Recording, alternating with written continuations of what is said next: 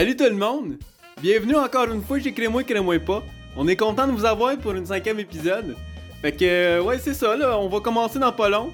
Euh, on va vous fournir des choses qu'on a dans nos cerveaux, puis on espère que ça va être utile pour vos vies de tous les jours. Fait que sans plus tarder, je vous invite de vous tirer une bûche. Euh, Assisez-vous sur vos sofas et fouirez-vous bien comme il faut.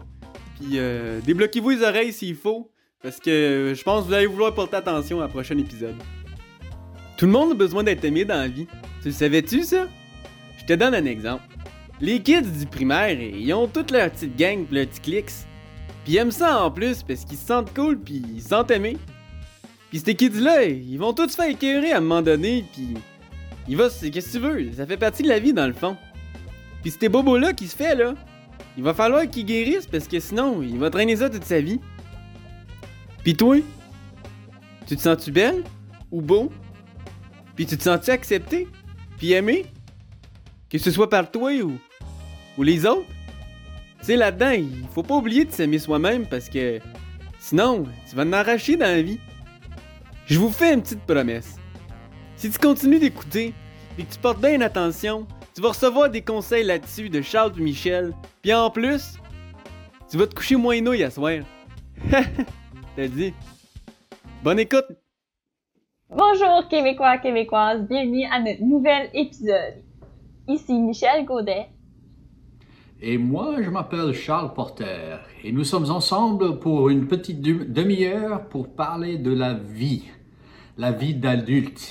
Et je sais pas sur toi, Michel, mais parfois, je veux juste rentrer chez maman. je suis fatigué d'être adulte avec tous les stress et les anxiétés qui viennent euh, ces jours-ci. Mais toi, mais toi, tu vis toujours chez maman, non? Non, non, non, j'habite. Non? euh, je suis, moi, j'ai quitté la maison, ça fait 3-4 ans, je me rappelle plus euh, un peu. Mais là, je vis avec mon frère et ma soeur.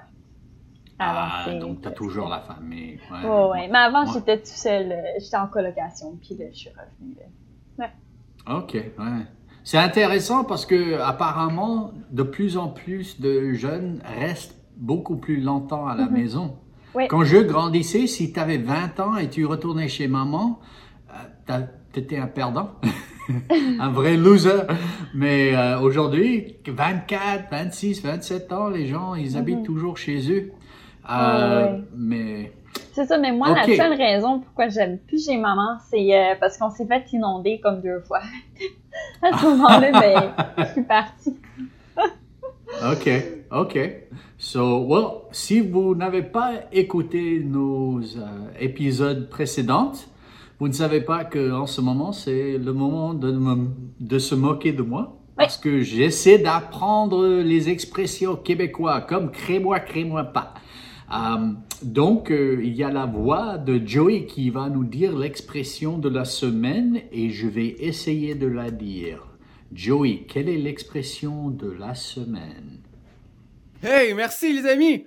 Merci Charles, merci Michel! Fait que, euh, pour l'expression d'aujourd'hui, ben premièrement, avant de la dire, faut bien que, faut bien que je vous le dise, là. Moi, j'ai hâte d'entendre Charles flopper ça encore. Fait que, je vous la donne, l'expression d'aujourd'hui, c'est courir la galipote. Fait que, euh, je vous relance le, mi- le micro, euh, Charles Michel. Ok, je vais essayer de le lire. Je peux lire les, les mots, mais je comprends rien du tout. Courir la galipote. Courir la galipote, c'est Ouais, ça? c'est courir la galipote. En fait, moi, je connaissais pas l'expression, pour vrai. Alors, Joey, il fallait, fallait qu'il me l'explique. Mais oui, dans le fond, euh, ce qu'il ce qu'il m'a dit, c'est que c'est courir la galipote, admettons. C'est quelqu'un qui va chercher euh, des aventures amoureuses, qui va chercher une fille. Souvent, on va dire ça, un gars va faire le party, il va essayer de trouver une fille. Puis l'équivalence euh, en, en France, c'est euh, courir la euh, pétantaine. Est-ce que tu connaissais cette expression en, en- en- de France? Non, je la connais pas. Ah. Je la connais pas, malheureusement. Non. Donc, euh, euh, so, courir la galipote, c'est quelqu'un qui court après les jupes. Ouais. Oui, c'est ça. Ce qui nous amène directement dans notre conversation aujourd'hui, parce que nous allons parler de l'amour un petit peu, mais pas directement, l'amour, euh, la beauté, mais qui vient de, d'être accepté. Ouais. Dans notre contexte, de les- ces épisodes, ces huit épisodes de, euh, sur l'anxiété et conquérir l'anxiété comme adulte. Oui. Euh, Michel, tes pensées aujourd'hui? Oui, ben en fait, moi j'ai vraiment hâte pour cet épisode parce que souvent quand on combat l'anxiété, même si on n'a pas l'anxiété, ok, parfois on a toujours des voix dans notre tête qui dit qu'on n'est pas aimé, qu'on n'est pas accepté, qu'on n'est pas assez bon, qu'on n'est pas quelque chose. Euh, et euh, alors c'est quand même un sujet assez pertinent et je crois que de plus en plus, euh, de plus en plus de gens se sentent pas aimés, se sentent oubliés, qui ne sont pas acceptés euh, dans un certain groupe ou pas acceptés dans la société euh, parce qu'ils ne sont pas assez à la hauteur, n'ont pas les critères. Parce que c'est sûr qu'on il y a des critères non dits, non écrits, qui se forment le temps dans la société, dans la culture. Alors, euh, Pour- ouais. Je, ne- je ne peux pas imaginer comment c'est pour les femmes parce que je pense que c'est pire pour les femmes que pour les hommes. Mais, ok, je vais être vulnérable un petit peu. À l'âge de 12 ans, ma famille a quitté l'Europe pour une tournée euh, retour en Amérique pour un an. Mhm. Et pendant ce temps, euh, j'ai arrêté de faire du sport et j'ai découvert les gourmandises américaines. Donc, Ouais. j'ai gagné beaucoup de poids. Et à, à l'âge de 12 ans, les jeunes, les jeunes garçons ne sont pas très gentils. Et, et c'était dur parce que j'étais, j'avais beaucoup grossi. Et je me suis mis au régime. C'est pas mes parents qui, se- qui m'ont mis au régime. Je me suis mis moi-même au régime. À l'âge de 12 ans, à l'âge de 12 ans, j'ai arrêté de manger le repas du midi. Mm. Et j'ai commencé à faire ça, mais je dois avouer, depuis ce jour-là, j'ai toujours une difficulté de m'accepter le Charles que je vois dans le miroir. Mm.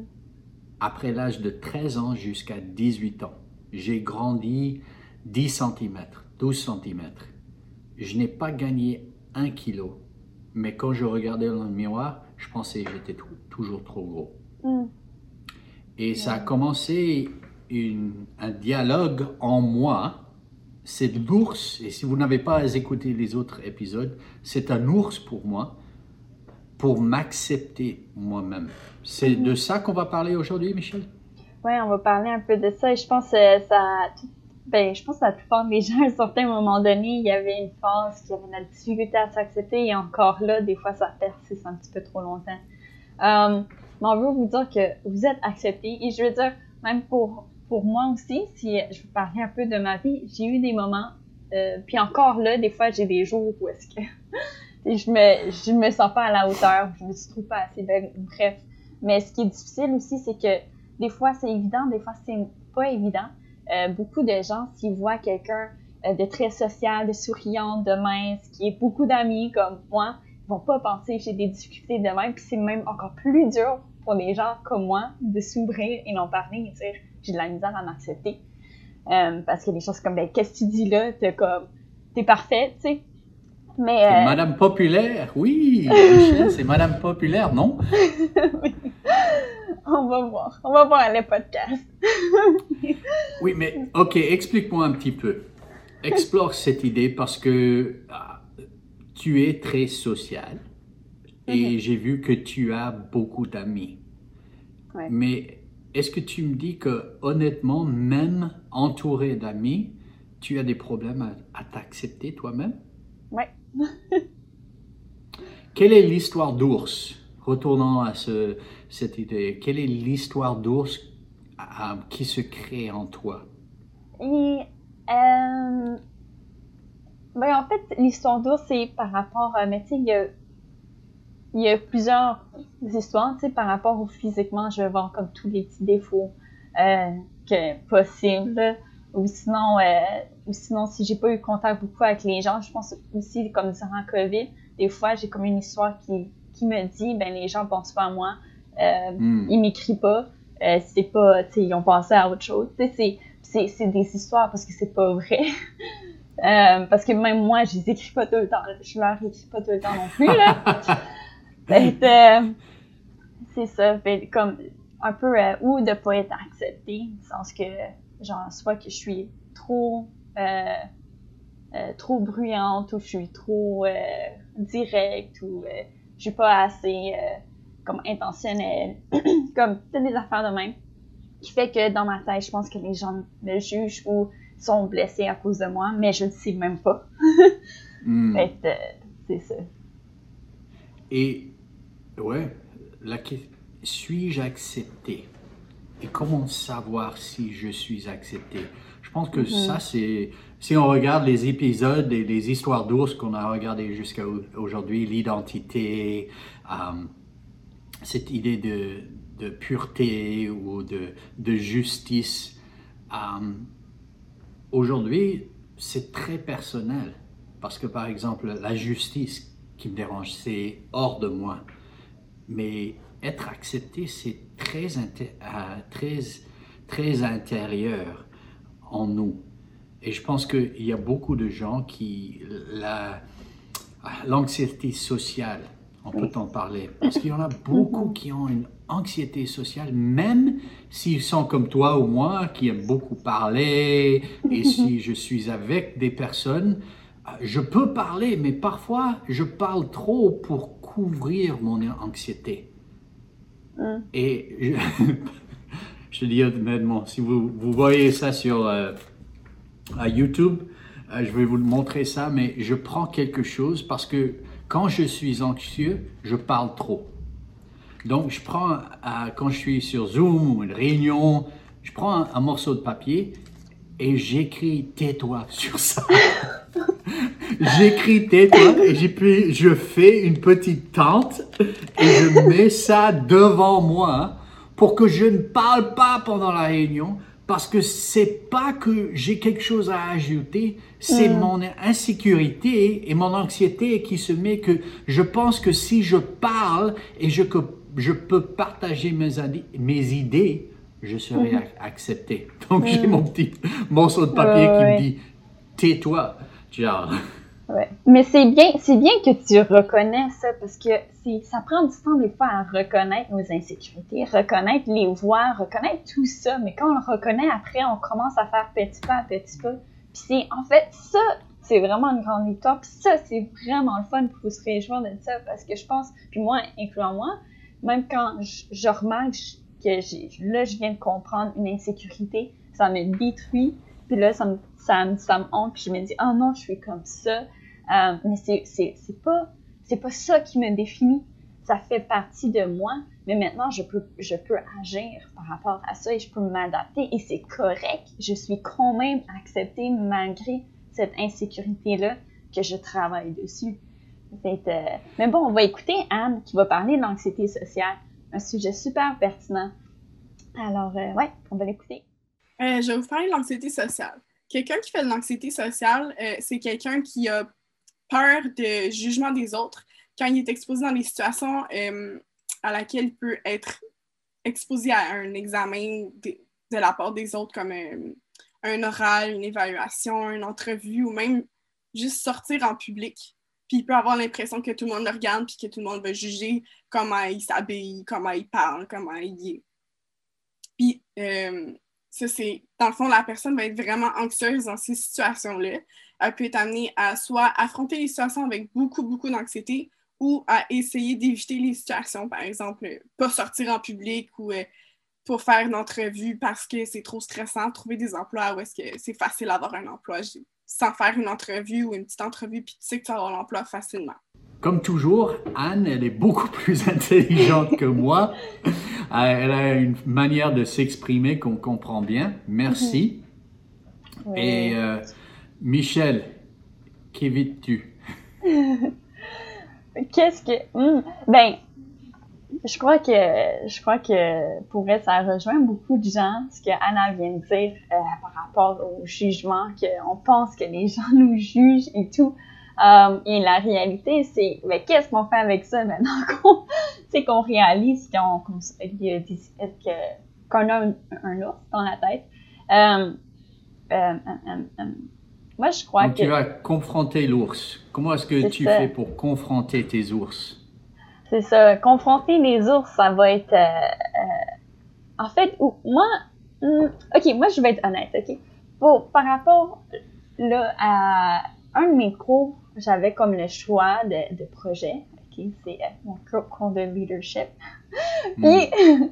Puis il y avait un projet qui était le podcast, que c'est le fruit de ce que vous voyez, qui est pas, qui va continuer sûrement.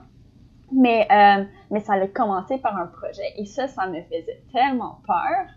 Je me disais, ça va tellement mal aller avec les gens que je vais travailler. C'est même pas moi qui choisis. Je suis pas habituée de travailler avec eux. J'avais tellement une grosse histoire d'ours. Alors, qu'est-ce que j'ai fait? J'ai décidé que j'allais le faire. Parce que je vais confronter je vais confronter cette histoire, cette peur, euh, parce que ben, c'est ça qu'il faut. Euh, et, c'est ça. Et on va, Anne, elle, va parler aussi de la stratégie d'évitement. Quand on a l'anxiété, qu'est-ce qu'on veut faire? C'est prendre la route facile. Mais c'est pas nécessairement ça qui est le meilleur. Parce que, en fait, ce qu'elle dit, c'est que ça peut même empirer on évite tout le temps. Alors, il faut faire face, et c'est pas facile, OK?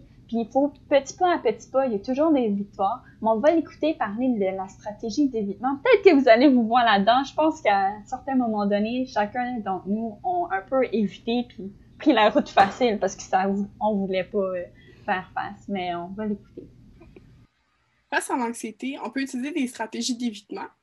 Euh, par exemple, si j'ai une phobie des ascenseurs, je peux éviter d'aller dans l'ascenseur puis je vais prendre les escaliers à chaque fois. Ça me permet de ne pas ressentir l'anxiété. Euh, l'anxiété sociale, ça, peut être d'éviter de sortir, euh, voir des amis, aller en public pour ne pas avoir à faire face à cette anxiété-là, du jugement des autres. Euh, un stress post-traumatique, mettons, la personne s'est fait agresser dans un parc, mais elle pourrait éviter de passer devant ce parc-là à chaque fois parce que ça pourrait lui rappeler des souvenirs puis lui créer beaucoup d'anxiété. Et ça, dans le fond, c'est des stratégies qui peuvent être utilisées pour, euh, pour ressentir l'anxiété, mais ce que ça fait, dans le fond, à court terme, ça te permet d'éviter de ressentir l'anxiété, mais à long terme, euh, ça fait que à chaque fois que j'évite de ressentir l'anxiété, mais ça renforce euh, le fait que ça m'a fait du bien de ne pas ressentir de l'anxiété dans cette situation-là. Donc, à long terme, ça va augmenter mon anxiété pour faire face à ces situations-là, parce que euh, j'ai comme, je dis à mon cerveau à chaque fois, c'est mieux de ne pas y faire face, c'est trop dangereux. Donc, ce pas des stratégies qui, sont bien à utiliser face à l'anxiété. So, Michel, tu m'as dit que toi, tu es assez confrontationnel. Tu es direct, qu'on dit. Oui. Moi, moi, moi j'évite. Je n'aime pas la confrontation. J'ai grandi dans une famille où euh, c'était pas permis de confronter, mm. où la confrontation n'était pas euh, d'une manière saine, donc on évitait toute la confrontation. Et quand j'évite, comme Anne dit, ça n'aide pas, ça empire.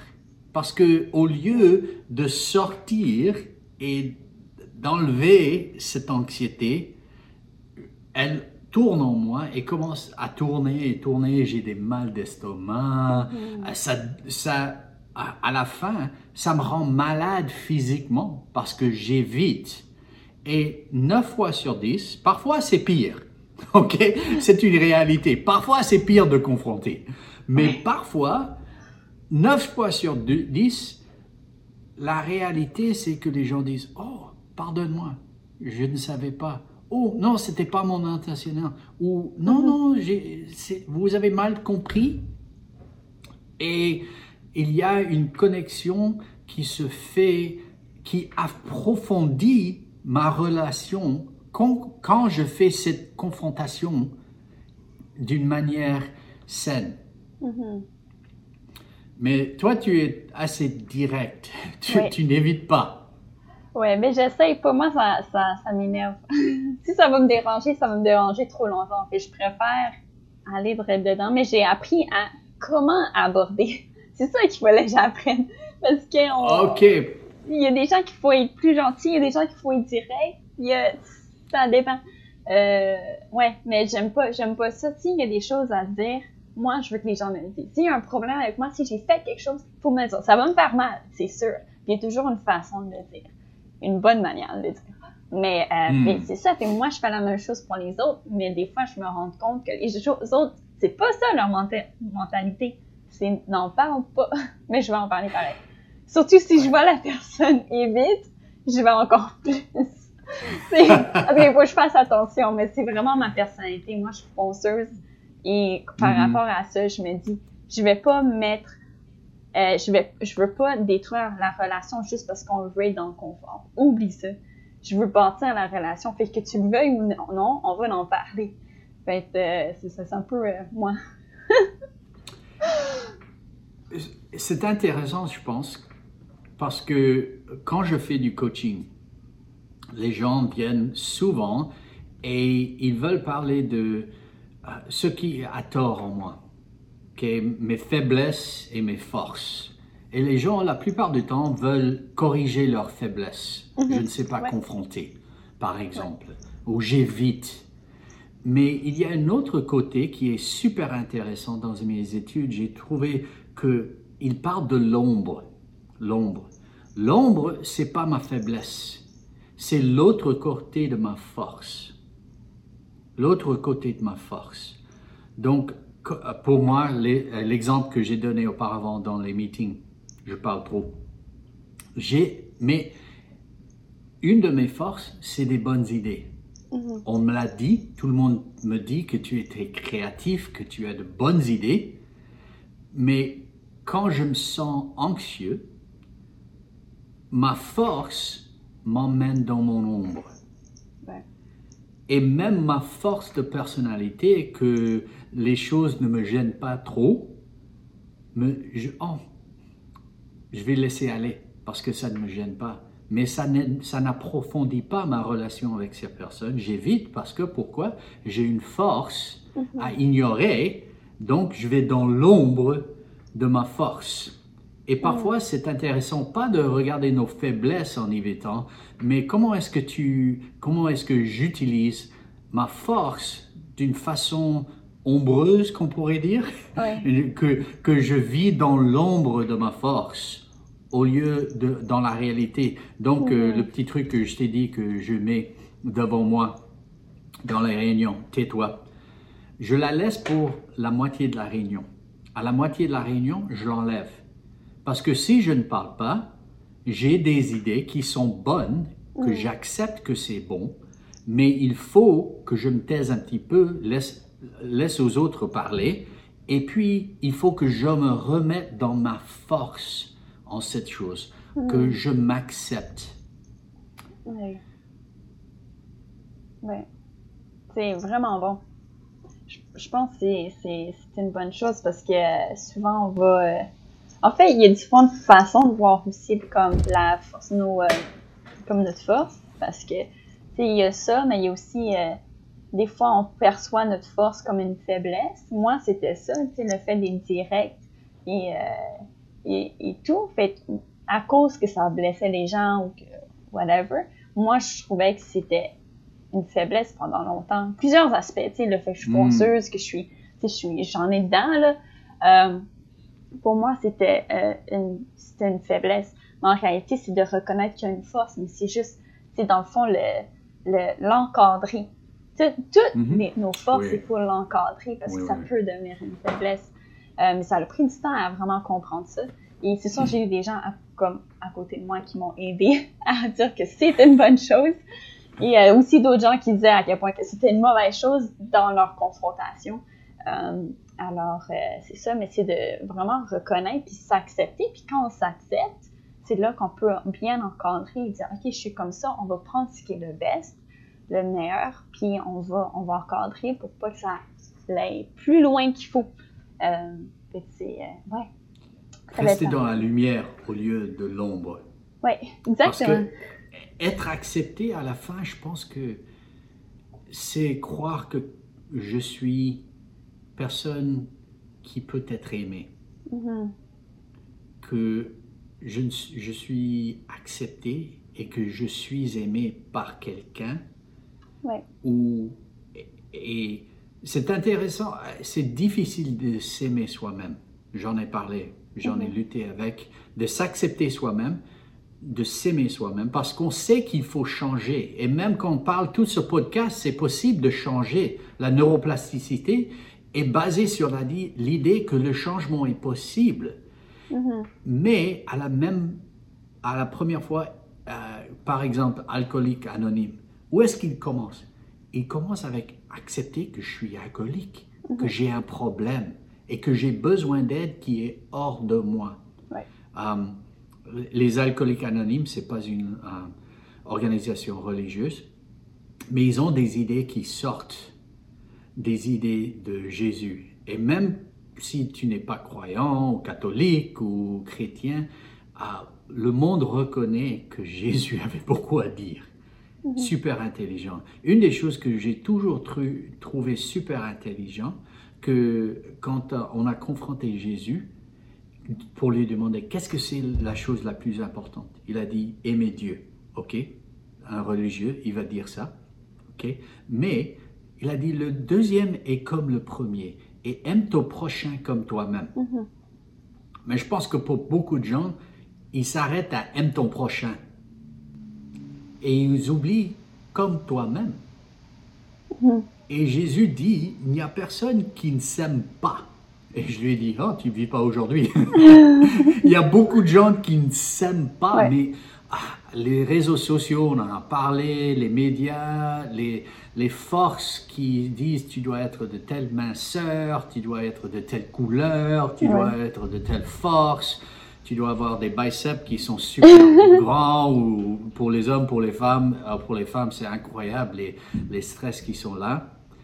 Mais Jésus, un des, des personnes les plus, plus profondes dans l'histoire, a dit aime ton prochain quand tu t'aimes toi-même, comme tu t'acceptes. Et ça en revient à toute personne a de la valeur, toute personne a est, est aimée. Mhm. Si on s'aime soi-même, au moins il y a une personne qui t'aime.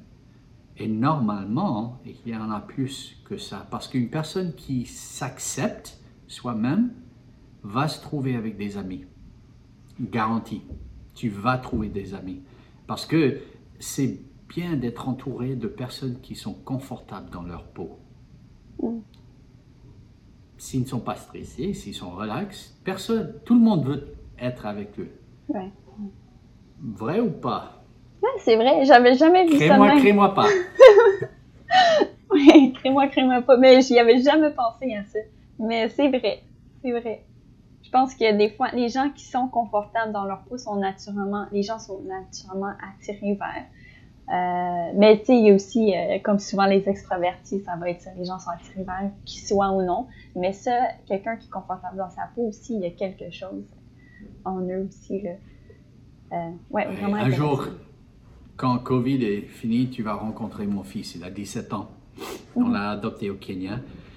Il est très in- introverti. Quand il était petit, il était bruyant, tout ça, mais il est très intr- introverti. Mhm. Mais je n'ai jamais rencontré quel- quelqu'un qui est plus confortable dans sa peau.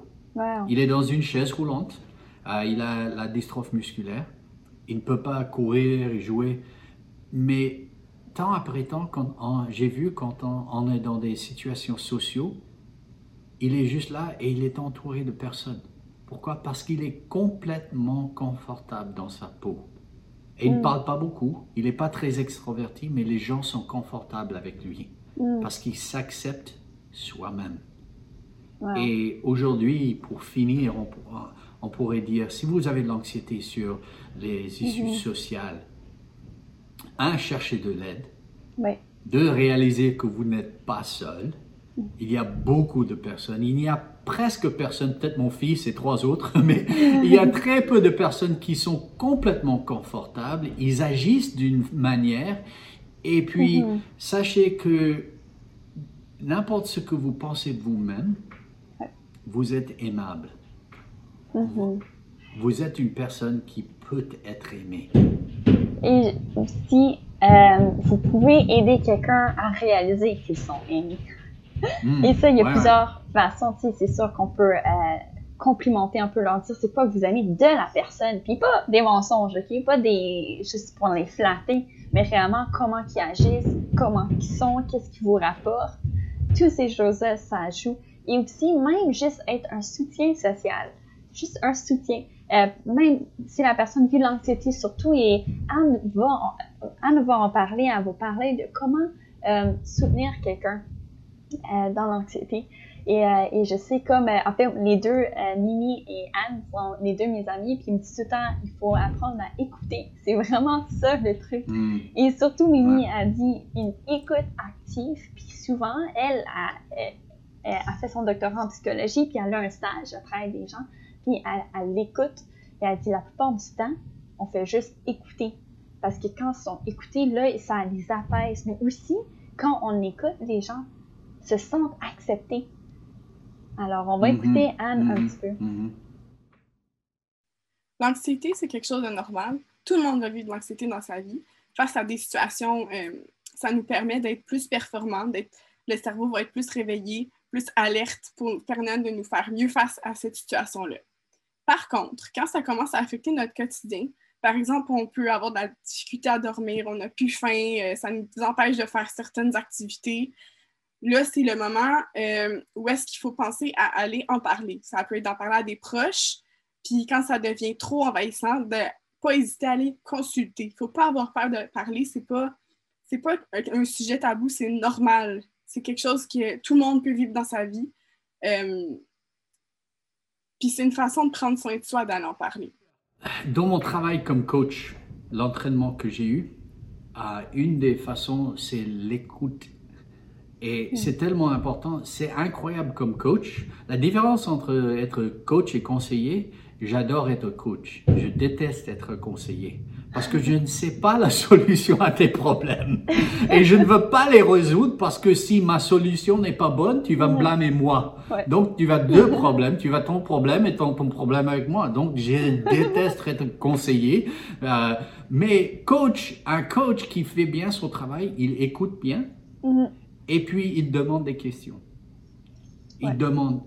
Et pas en offrant des solutions ou une question de oui ou non. Euh, donc, une petite suggestion pour aujourd'hui. À l'écoute. Si vous êtes vraiment à l'écoute, si vous êtes vraiment à l'écoute, vous n'allez pas demander des questions de oui ou non. Est-ce que tu penses, voilà, oui ou non? Ou pourquoi? Pourquoi est une, un- une question horrible? Parce que je ne peux pas te demander pourquoi sans que tu te sens défensif. Mm. Michel, pourquoi tu as fait ça Ouais, Ouais. on va se sentir défensif. So, évitez pourquoi et évitez oui ou non. Mm. Et tout simplement, ah, explique. Pas explique-moi. Parce que la conversation n'est pas basée sur moi. Explique. Ou une bonne façon de, euh, de mettre la phrase, c'est peux-tu explorer cette idée? Ou en revenir à crée-moi, crée-moi pas. Quelle est l'histoire que tu te racontes? Ouais. Et pas que tu me racontes, que tu te racontes. Et laisser la personne explorer et trouver les réponses euh, aux problèmes. Donc, Mhm. merci à Anne euh, de nouveau. Ouais. Je pense là, il faut finir parce qu'on pourrait en parler. Ouais. C'est ça. Mais je pense, je- j'espère que vous avez apprécié la conversation. J'espère que vous avez pris des notes. On vous a dit euh, plusieurs euh, suggestions, conseils euh, à prendre à- ou à ne pas prendre.